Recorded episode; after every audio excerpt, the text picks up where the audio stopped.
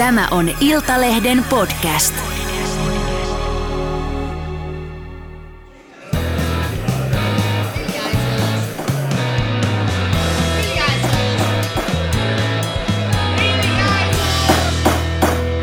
Politiikan puskaradio.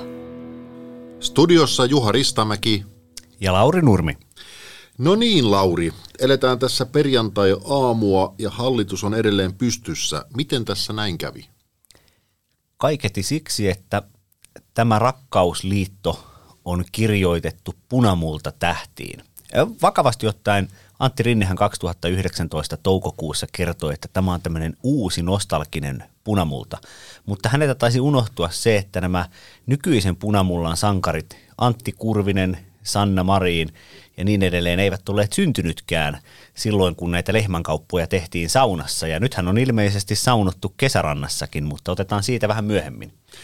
Ja tarkasti ottaen, jos muistelee vanhoja, vanhoja punamulta aikoja, niin en ole ihan varma, että oliko esimerkiksi Kalevi Sorsan ja Paavo Väyrysen välit aikanaan niin kominkaan herttaiset.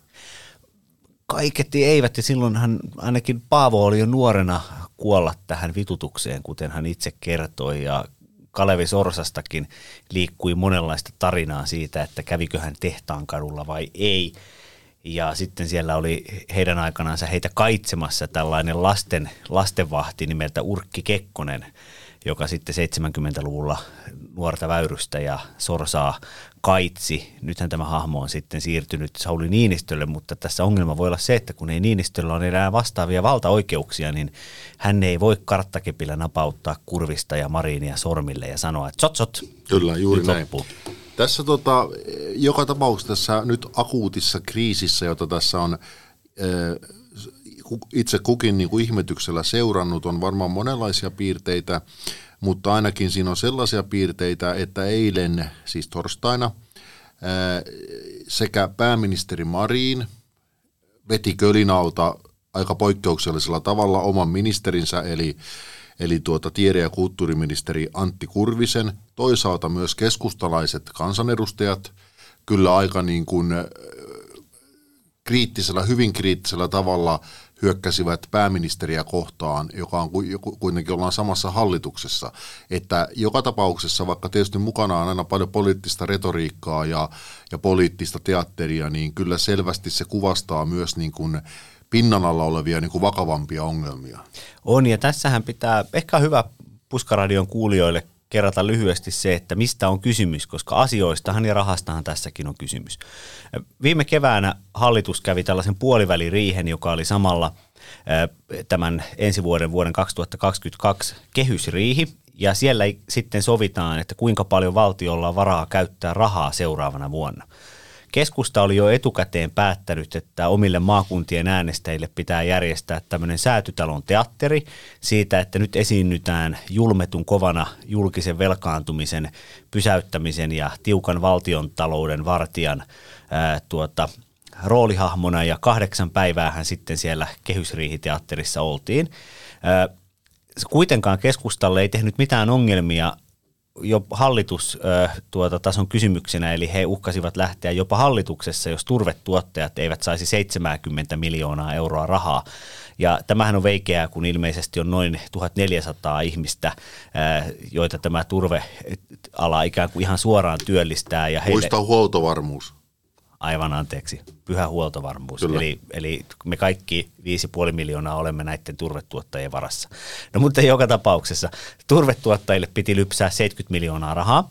Samaan aikaan sitten siellä sovittiin, että kun veikkauksen rahapelituotot on pienentyneet ö, ne 400 miljoonasta tai noin 400 miljoonalla, niin että ei kompensoida budjetissa ihan kaikkea tätä 400 miljoonaa, ja se johti siihen, että päätettiin, että kulttuurista esimerkiksi leikataan noin 18 miljoonaa euroa. Tähän hallituskriisiin, joka siellä kehysriihessä oli, niin siellä sitten jäi miettimättä se, että mitä siitä seuraa ja mistä, mitä se oikein tarkoittaa, kun tästä kulttuurista otetaan tämä pois. Ja Ke- kepulainen kulttuuriministeri, joka silloin oli Annika Saarikko, niin hän oli hiukan huvittava, kun hän messusi turveyrittäjien puolesta, mutta ei laittanut tikkua ristiin kulttuuriväen puolesta. Ja tämähän suututti demareita, vasemmistoliittolaisia ja vihreitä. Ja nyt sitten syksyllä kun tämä leikkauslista kulttuurin leikkauksista valmistui nykyisen kulttuuriministeri Antti Kurvisen johdolla, niin pääministeri Sanna Marin, opetusministeri Li Andersson, vasemmistoliitto, niin he nostivat esille, ja vihreät Maria Ohisalo, että tämä leikkaus pitäisinkin tuoda vielä kerran viisikkoon ja sitten löytää täydentävässä talousarviomenettelyssä rahat. Ja tämä oli jo keskustelussa viisikon jäsenten välisissä keskusteluissa viime viikolla. Ja Kepu haluaa siis leikata, vasemmistoliitto, STP, vihreät ikään kuin kostaa tämän turve, turvevedätyksen niin, että nyt sitten vedätetään Kepulta näille kulttuurille nämä rahat. Just näin. Täytyy tosin toki sanoa, että, että tässäkin asiassa niin kuin aika usein politiikassa itse asiassa vaikka näyttää siltä, että kaksi osapuolta riitelee julkisesti, että, että, että jompikumpi on selvästi puhuu epätotta eli valehtelee, niin usein käy niin, että, että tavallaan niin kuin molempikin, molempi, molemmat osapuolet puhuvat totta, mutta täysin omasta nurkkauksestaan, koska niin kuin asioilla yleensä on monen, monia puolia. Tarkoitan tällä sitä, että kun viittasit tähän, että, että tuota, oli puhuttu jo, että tämä asia viedään edelleen viisikkoon käsiteltäväksi – niin toisaalta oli ollut myös näitä kokouksia, missä oli siis valtiosihteeritasolla lähinnä käy tätä asiaa läpi, eikä niissä kokouksissa tavallaan sosiaalidemokraatit olleet kovinkaan pontevasti tuoneet esille, että tämä ei missään tapauksessa heille käyttämä leikkaus, tämä kulttuurileikkaus, niin tavallaan voidaan ajatella, että sektoriministeri Antti Kurvisella on kuitenkin ollut ikään kuin pöydällä omissa papereissaan tilanne, että kukaan ei halua siihen enää muutoksia, vaan mennään tällä eteenpäin. Sitten on tietysti tämä niin kuin johtoviisikon, eli viisikon niin kuin välipuheet asiasta niin kuin erikseen. Mutta tässä tavallaan, niin kuin, tässä tavallaan niin kuin ikään kuin asiaa voi, voi katsoa, ja niin kuin molemmissa puolueissa nyt katsotaan niin kuin puhtaasti omasta näkövinkkelistä. Aivan, ja hauskaahan tässä on juuri se, että kun Kurvinen on todennut, että hän stoalaisella tyyneydellä näitä leikkauksia vie eteenpäin. Alkiolaisella. Alkiolaisella tyyneydellä, anteeksi. Sieltä tuota, syviltä aitovieriltä. Tämä alkiolainen pingohan on keskustan puoluekokousten tuota vakiojuttu, että politiikan toimittajat pitää pingoa siitä, että kuinka monta kertaa jokainen keskustalainen puhujapönttöön mennessänsä sanoo sanan alkio. Se on semmoinen taikasana vähän niin kuin apua, että nyt pitää lopettaa, mutta ei, ei mennä näihin muihin turvasanoihin, joita elämässä on. Tuota, äh, hauskaahan on, on se, että tosiasiassahan Kepussa on ollut paljon sitä henkeä, että, että nyt voidaan vähän näitä kulttuurihippejä kurittaa. Ja vassarit, eli vasemmistoliittolaiset, demarit ja vihreät sanoo ihan suoraan, että tämä kulttuurileikkaus osuu kipeämmin heidän kannattajiinsa. Se on heille poliittisesti vaikea ja he haluavat sen siksi perua. Ja on, hauskaahan tässä on ollut se, että kun pääministeri on halunnut, että tämä tuotaisiin tähän täydentävään talousarviomenettelyyn ja peruttaisiin leikkaus, niin jotta se voisi sinne tulla, niin Antti Kurvisen olisi pitänyt valmistella siitä esitys. Kun keskusta ei ole ollut siihen halukas, niin sitten muut hallituspuolueet ovat, ovat tuota keksineet, että tämä pitää saada viisikkoon, jolloin voidaan pakottaa keskustalainen ministeri tähän valmistelemaan. Sitten jokainen voi pohtia siitä, että iskikö keskustalaiseen ministeriin pikku ilkikurinen ähäkutti, että minäpä julkistankin tämän leikkauslistan ää, ennen kuin viisikko ehtii tästä neuvotella, koska siitä syntyy poliittinen ydinräjähdys. Mm-hmm. Ja tämän varmaan tietää yksin Antti Kurvinen, että Kyllä. teki, tekikö hän tämän tahallaan. Ja keskustan likaisten temppujen osasto, mutta tämä on juuri hyvä pointti, koska, koska tavallaan voi lähestyä sitä siltä, että, että, että siinä voi olla kaksi pointtia, jotka voivat olla selityksenä. Toinen on tämä, että keskusta halusi tieten tahtojen kriisiyttää tämän, koska keskusta haluaa jotain muuta.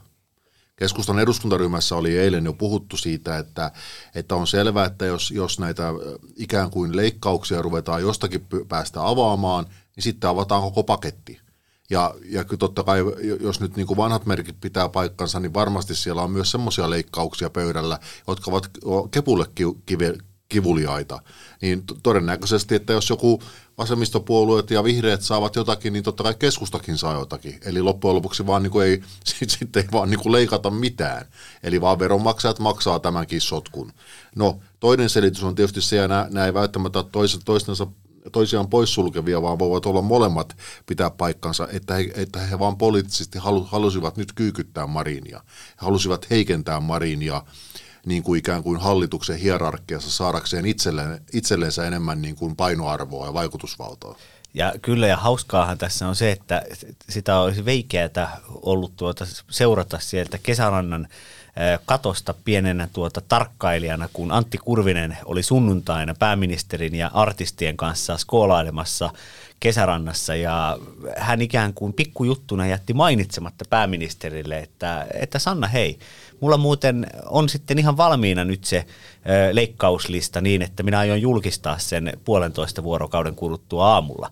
No sitten hän tuota, Kurvinen todellakin tiistaina siinä vaiheessa, kun joko kansa kohisi näistä Marinin artistipileistä, niin hän laittoi pääministerille ihan vaan viestin, että nyt minä muuten sitten julkistan tämän leikkauslistan. Ja arkikokemus ainakin minulla on elämästä, että jos minä haluan välttää tämmöisen jonkun kiusallisen tilanteen, esimerkiksi nykyään kuulemma nuoriso, niin kuin tytöt ja pojat ensimmäisiä seurustelusuhteita lopettaa tekstarilla, niin tämä tekstarihan on tämmöinen hyvä tapa pääministerillekin, että nyt mulla on tämmöinen pikkujuttu, laitanpa tekstarin soittaminenhan on paljon jo hankalampaa. Siinä joutuu jo sitten suullisesti sanomaan, että nyt minä aion tehdä näin ja toinen ihminen sitten voi vedota. Ja no pääministerihan noin nanosekunnissa painoi Antti Kurvisen numeron omasta puhelimestaan ja sitten sanoi Kurviselle, että Kurvinen älä julkaise tätä, että viisikko aikoo käsitellä. Ja Kurvinenhan sitten tuota, asettui pohjalaisella – päättäväisyydellä uhmaamaan Tampereen punaista pääministeriä. Siinä oli tällainen tuota, Pohjanmaan ja... Tämä on historiasta tuttu asetelma. Kyllä, ei mennä siihen. Mutta kyllä historiasta tuttu pohjalainen ja, ja punainen Tampere vastakkain ja sitten sanoi, että ei käy, minä julkistan listan. Kyllä. No Sannahan Marin pääministeri, hän sai niin sanotun ydinräjähdyksen. Latvaräjähdyksen vai miten sanotaan urheilupiireissä? Tällainen taitaa olla, että sitten hän kuuluu, kuuluu aika monta tarinaa siitä, että on taas tällä viikolla ollut hallituksessa huutoa. Varmaankin ensin tätä huutoa oli Annika Saarikon ja Sanna Marinin välillä. Sekään ei ole ensimmäinen kerta. Sitten sitä huutoa oli ilmeisesti, oliko SDPn eduskuntaryhmässä? Kyllä, joo, joo, joo hu, huudosta puheen ollen tosiaan eilen tietysti myös SDPn eduskuntaryhmä oli koolla ja luonnollisesti tästä aiheesta puhuttiin ja, ja eh, siellä oli myös nostettu esiin edustajan tai, edustajan tai edustajien taholta myös kritiikkiä pääministeriä kohtaan, että minkä takia ollaan taas tämmöisessä niin kuin jonnijoutavassa sotkussa, jota, niin kuin, jota, jota kaikki otsikot niin kuin kirkuu. Sitten oli esitetty myös, nostettu esiin myös jopa niin kuin pääministeri ja siis SDPn puheenjohtajan niin kuin suhde kansanedustaja Ilmari Nurmiseen – siis suhde, siis kaverisuhde, joka, joka, joka liittyy oleellisesti näihin kesärannan juhliin, koska, koska siellähän oli myös Ilmari Nurminen, joka on kuulemma eduskunnan musiikkiverkoston puheenjohtaja, niin hän oli siellä esiinty mukana sen takia, koska hän on tämmöisen musiikkiverkoston puheenjohtaja. Tosin siitä musiikkiverkostosta ei kai ole kutsuttu paikalle ketään muuta kuin yksi toinen ihminen, joka siis ei ole kansanedustaja eikä eduskunnassa töissä, vaan edustaa musiikkialaa, eikä ketään näitä tähän verkostoon kuuluvia ihmisiä. Eli se oli lähtökohtaisesti jo aivan joku erikoinen asetelma. Mutta joka tapauksessa tästä, tästä oli niin kuin noussut ryhmässä puhetta ja pääministeri Marin, joka ei varsinaisesti ole tunnettu kovin hyvästä kritiikin sietokyvystään, niin kuin eivät monet muutkaan pääministerit ole olleet, niin, niin oli, oli hieman niin kuin paikalla kuvauksen mukaan eh, korottanut ääntään niin kuin sellaiseksi kohti sellaista huudonomaista, huudonomaista ilmaisua, että tuota, ilmeisesti kritiikki osui kyllä, mutta hän ei varsinaisesti ottanut sitä vastaan. Tämähän on pääministereille hyvin tyypillinen tuota ilmiö. Marin on toistaiseksi pitäytynyt siinä, että hän huutaa omille kansanedustajillensa, ehkä omille erityisavustajillensa. Sitten tämmöinen äh, sivistyneempi versio tästä on alkaa lähetellä äh, hotellista pikkuön tunteina sähköposteja yleisradiolle, jota poliitikot, poliitikot tuota valvovat. Niin, tämä on sitten, Juha Sipilää. Kyllä, tämä on sitten, tämä on sitten niin kuin toinen muoto tästä pääministerin niin sanotusta latvaräjähdyksestä. Kummallakaan mallilla ei varsinaisesti ole kallup-kannatuksellisesti kovin tuota hyviä seurauksia. Pitää olla tasavallan presidentti, jotta voi räyhätä muille. Kyllä. Kysytään, tätä kannattaa kysyä vaikka Tarja Haloselta. Juuri näin. Mutta joka tapauksessa tämä, tämä niin kuin, tämän akuutin kriisin niin kuin mittasuhteita tietysti paisutti huomattavasti tämä nimenomaan tämä kesärannan tapahtuma, jos sunnuntaina, ja, ja, ja, ja sen ympärille on kyllä kietoutunut hieman omituinen kuvio siis siinä mielessä, että niin kuin pääministerin virkaasunnolla järjestetään tilaisuuksia, jossa ikään kuin tämmöinen musiikkimaailmaa edustava poppo kokoontuu ja selvästikin sen niin kuin ytimessä on siis kaveriporukka, johon myös pääministeri tietyllä tavalla liittyy ja varmasti hänen hyvä ystävänsä kansanedustaja Ilmari Nurminen. Ja, ja tämä niin kuin herättää ehkä tämmöistä niin kuin vähän yleisempääkin niin kuin pulinaa siitä, että, että mistä tässä oikein on kyse. Vanha viisaushan on siinä, että ei kannata pitää tällaisia tuota, kahden kastin bileitä. Suurin virhehän tässä oli se, että, että tuota, ensinnäkin pääministerillähän on ihan okei se, että hän kutsuu, kutsuu ihmisiä luoksensa ja siellä kohotetaan alkoholipitoinen malja. Esimerkiksi ainakin toistaiseksi minulla on semmoinen tieto, että pääministeri aikoo kutsua meitä politiikan toimittajiakin jouluklökille ja ter- saadaan siellä terästettyä klökiä. Ja... Tosi, tosi muistat viime, viime kesänä kun oli, oli tämä perinteinen tapaaminen, joka piti olla politiikan toimittajille, joka sitten peruttiin koronan takia, niin sitähän ei perinteistä poiketen oltu järjestämässä enää kesärannassa, vaan Königsbergissä. Aivan, eli jos tästä kesärannasta onkin tullut Marinin oma pilekämppä, Kyllä. niin sinne ei, meidät muut lähetetään sitten, sitten tuonne tuota Vantaanjoen toiselle puolelle susirajan taakse Gönigsbergin kartanoon, jonne on ikävä, ikävä bussimatka mutkaisia teitä pitkin. Siellä käyvät neuvottelemassa muun muassa Pohjois- ja Etelä-Korea ja mitä näitä on niin rauhasta ja, Yhdysvalta ja Venäjän asevoimien komentajat, mutta Marinin kotiin ei sitten enää meillä ole asiaa. Näin voi olla. Mutta tämä iso Marinin siis klassinen virhe oli se, että jos haluat säilyttää tämän sosiaalisen mehiläiskuningatar-statuksesi kaikkien silmissä, niin älä nyt helkkarissa järjestä sellaisia bileitä, jossa ensin osa ihmisistä on läsnä ja sitten samaan aikaan toisille lähteekin WhatsApp-viestiä, että hei, jää sitten mun kanssa saunomaan, niin että heitetään osa ulos ja sitten osan kanssa mennään saunaan. Näitähän ei missään tapauksessa pidä yhdistää jos Marin olisi opiskeluvuosina ollut hieman enemmän viihteellä, mitä hän on toki jossain määrin tietääkseni ollut, niin hän, hän, hän olisi varmasti muistanut tämän säännön, että pidä sitten ne pienemmän piirin saunapileet erikseen, jos et halua semmoista pahaa verta herättää niissä, jotka eivät ole päässeet sinne saunaan. Kyllä, ja, ja, ja, ja se toinen, tämä on hyvä pointti, ja virhe on myös se, että, että pitäisi kuitenkin muistaa, että hän on ensisijaisesti pääministeri. Hän ei ole pop-tähti, eikä hän ole kulttuurialan edustaja, hän ei ole näyttelijä eikä niin kuin operadiiva, vaan hän on pääministeri, jolloin hän joutuu väistämättä myös osallistumaan ja tekemään niin kuin vaikeita päätöksiä, jotka koskevat esimerkiksi kulttuurirahoitusta. Niin silloin hänen ehkä ei kannattaisi hankkiutua ikään kuin hankkia niin kuin ystäväpiiriänsä samalta sektorilta, jonka asioita hän joutuu väistämättä, väistämättä ikään kuin päättäjänä sitten myös käsittelemään tämä ei tarkoita, että hänellä pitäisi olla ystäviä, mutta se, tämä ehkä nyt tässä on niin kuin vähän, vähän niin kuin mennyt siltä osin niin kuin puurot ja vellit sekasi.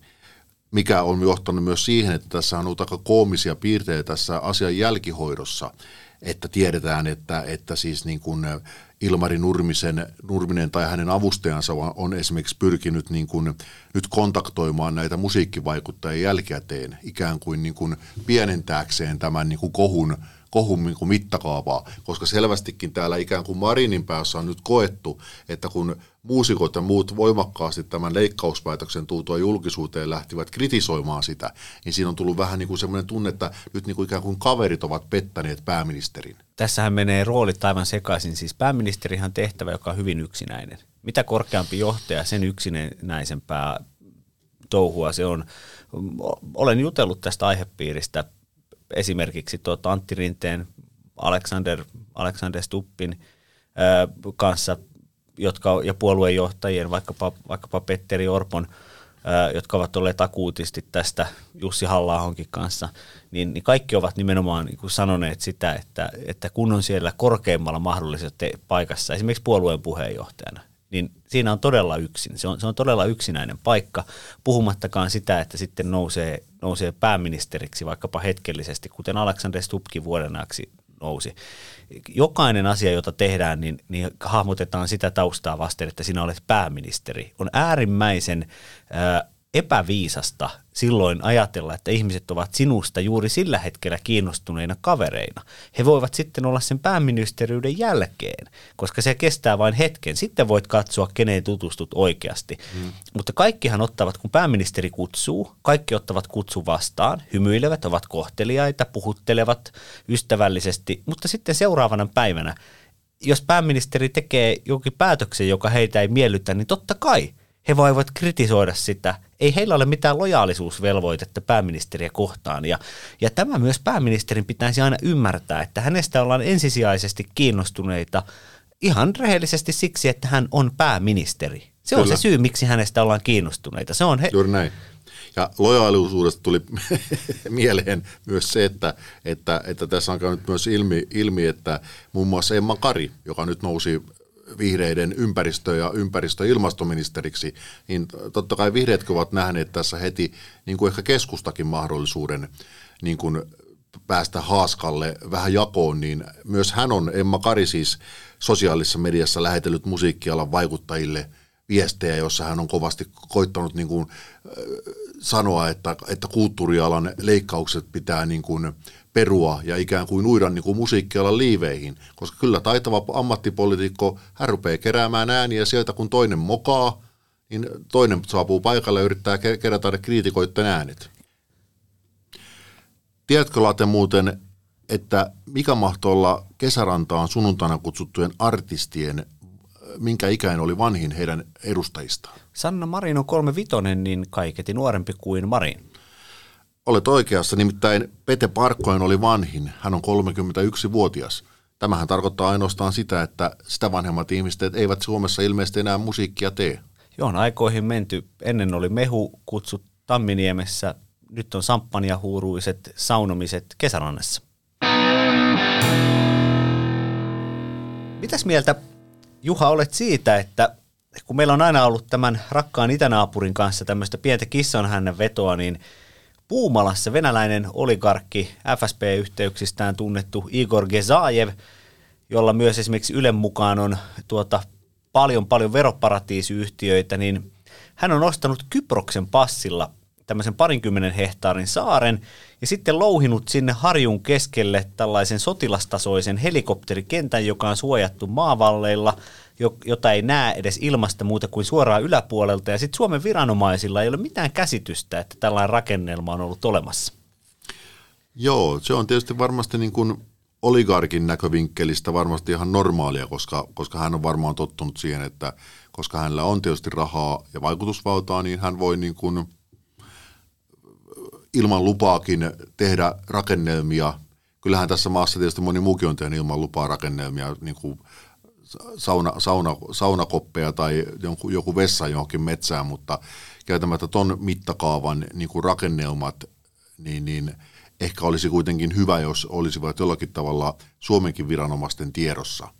Et tuota, niin, niin, ihmettelen, ihmettelen sitä, että, että tuota, miten se on niin kuin ylipäätänsä mahdollista. Kaipa, kaipa Puumalassakin jonkinlainen rakennustarkastaja on Kyllä vain, että, että tämä oli sitten veikeä, että kun tuota, olin yhteydessä äh, Pumalan kunnanjohtajaan Niina Kuuvaan ja sitten olin liikenne- ja viestintävirasto Traficomiin, niin kummastakin paikasta sitten vastattiin, että tuota, meillä ei itse asiassa ole tästä helikopterista ensimmäistäkään paperia. Ei siis, ei siis olemassa mitään asiakirjaa tästä helikopterikentästä. Ja tästä sitten Iltalehden lukijathan riemastuivat. Itselleni on tullut semmoinen satakunta sähköpostia, jossa kuvaillaan sitä, että kyllä se suomalainen rakennustarkastaja ja viranomainen on ollut kovin kiinnostunut tuota jopa saunan väristä tai omakotitalon harjan tuota korkeudesta 50 sentin tarkkuudella, mutta sitten veli venäläinen voi tuota tuonne meidän itärajan läheisyyteen sinne vanhan salpalinjan paikkeille sattumoisin, niin louhia ihan vapaasti vaikka tällaisen helikopterikentän. Veikeähän tässä on sitten tämä Kyproksen passilla toimiminen.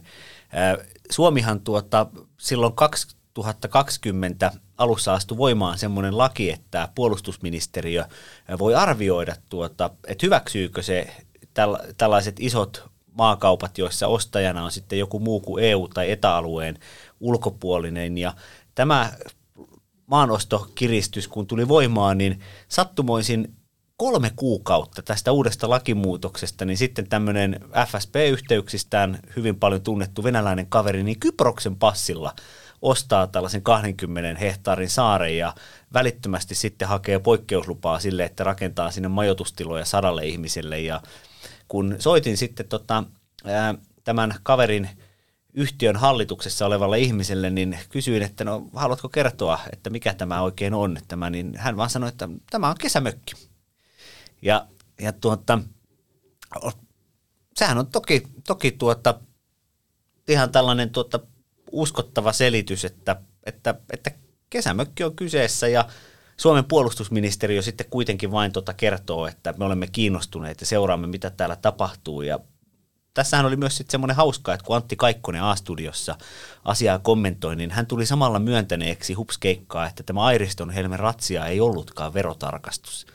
Nimittäin hän, hän ikään kuin tuota sanoi, että, että, että jos meillä on joku epäily, niin me menemme heti tuonne Kotasaareen kyllä, aivan samalla tavalla kuin menimme Airiston Helmeenkin.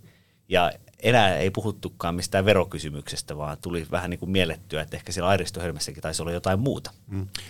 tämä on erittäin mielenkiintoinen kysymys myös sen takia, että, että totta kai että tuntuu, että näitä tämänkaltaisia kiinteistöjä – että niitä hankitaan, niitä rakennetaan, rakennetaan kohtuullisen isolla rahalla, mutta onko niitä tarkoitus ikinä myöskään niin kuin mitenkään käyttää, koska, koska jos olen oikein ymmärtänyt, toki tämä saattaa olla osittain vielä rakenteilla, tämä Kotasaari, mutta Airisto Helmi, niin en tiedä oliko, oliko silläkään kiinteistöllä varsinaisesti, kävikö siellä ikinä ketään.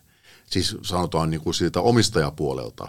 Eli tavallaan niin kuin tulee mieleen, että kun näitä tässä niin kuin nämä rakennuttajataho ja omistajataho ovat erittäin varakkaita ihmisiä, ja voisin kuvitella, että esimerkiksi venäläiset olikarkit lomailevat useimmiten esimerkiksi Välimerellä tai jossakin tuolla tota, niin, niin, Tyynellä valtamerellä jossakin lomaparatiisissa, eivät he välttämättä aina lähde Suomeen lomailemaan hyttysten keskelle.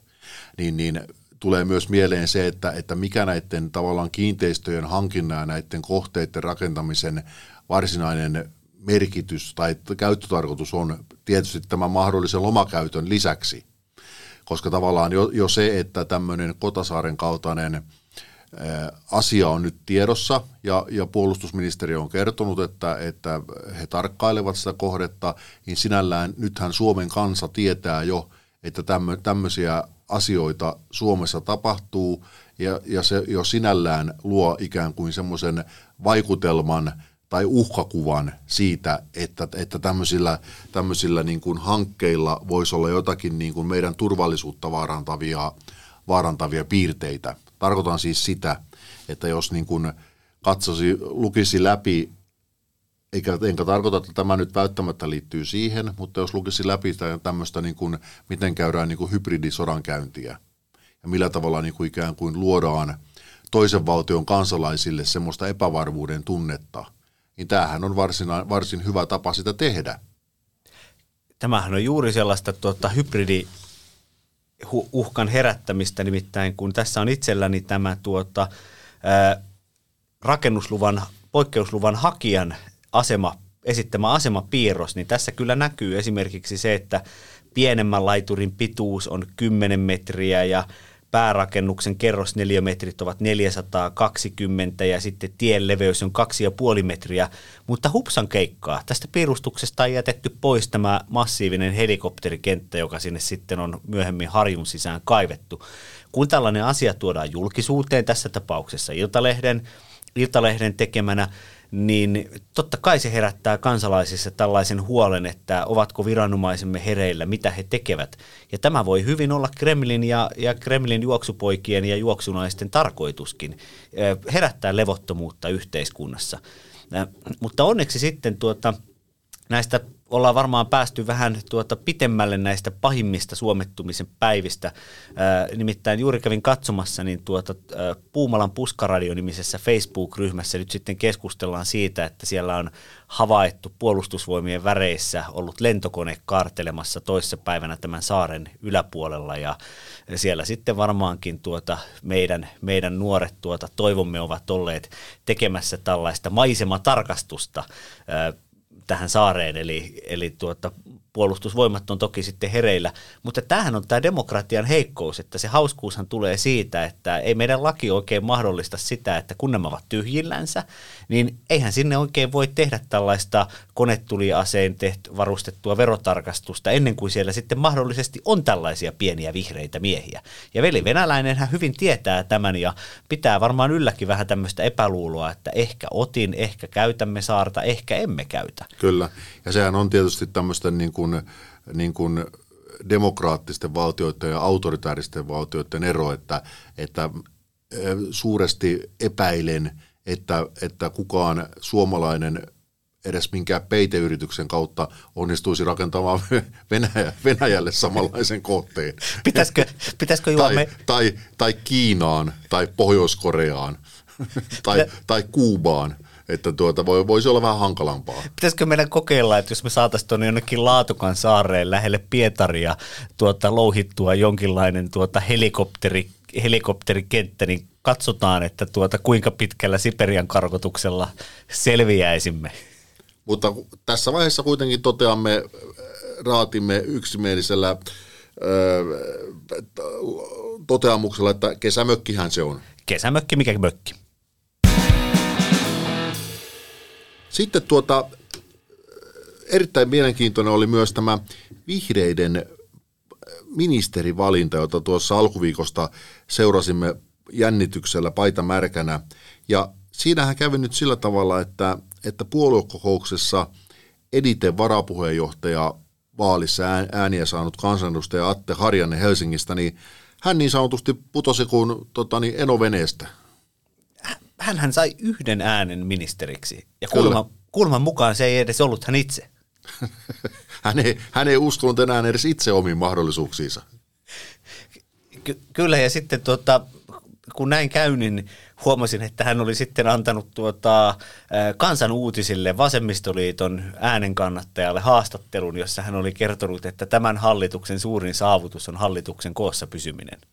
Kyllä, mikä sekin on tietysti tällä viikolla myöhemmin tapahtuneiden asioiden, asioiden tota niin, niin, tai myöhemmin tapahtuneet asiat ovat tavallaan alleviivanneet tätä, tätä teoriaa kyllä, että suurin saavutus on, että se on vielä pystyssä. Kyllä, ja, ja Harjannehan on tuota, hän on akateeminen että hänellä on tämä teoreettinen viitekehys tässä kyllä ihan kohdallansa, että nämä edellä puhutut saunakohut ja tämä Kurvisen ja Marinin lämminhenkinen puhelinkeskustelu ja muu, niin ne kyllä ovat tämmöistä empiiristä todistusaineistoa, että tämän hallituksen suurin saavutus on koossa pysyminen. Mutta ihme kyllä vielä vihreittenkin eduskuntaryhmä on, on tuota koossa, vaikka siellä on tämmöinen pieni sukupuolten välinen epätasapaino, 17 naista ja kolme miestä, joista nyt sitten yksi Atte Harjanne jäi tämmöiseen mopen osaan, kun puolueessa jaettiin valtaa. Kyllä.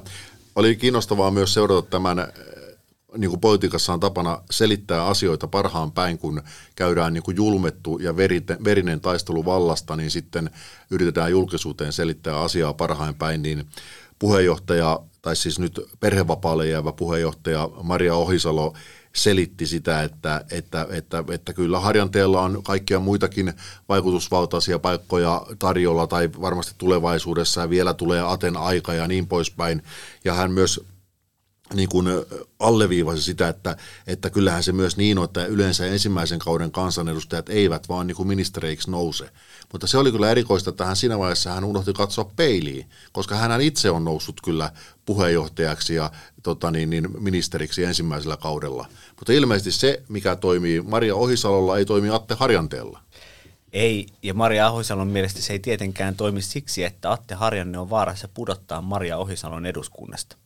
Ja jos ihan vakavasti mennään siihen, että miksi Atte Harjanne piti keinolla millä hyvänsä tuota sivuuttaa näissä valinnoissa, on se, että Emma Kari ja Maria Ohisalo pelkäävät kuollaksensa molemmat putoavansa seuraavissa vaaleissa eduskunnasta. No nyt sitten kuulija haluaa varmaan tietää, että mihin tämä perustuu. Kiteytetään se lyhyesti siis seuraavaan asetelmaan. Vihreät sai eduskuntavaaleissa edellisissä vaaleissa 2019 kuusi paikkaa Helsingissä. Siellä on Pekka Haavisto, Mari Holopainen, Outi Alanko Kahiluoto, Emma Kari, Maria Ohisalo ja Atte Harjanne. Kun puolue on vähän menettänyt suosiota, niin seuraavissa vaaleissa vihreät saa todennäköisesti vain viisi paikkaa Helsingistä. On vaarassa menettää yhden.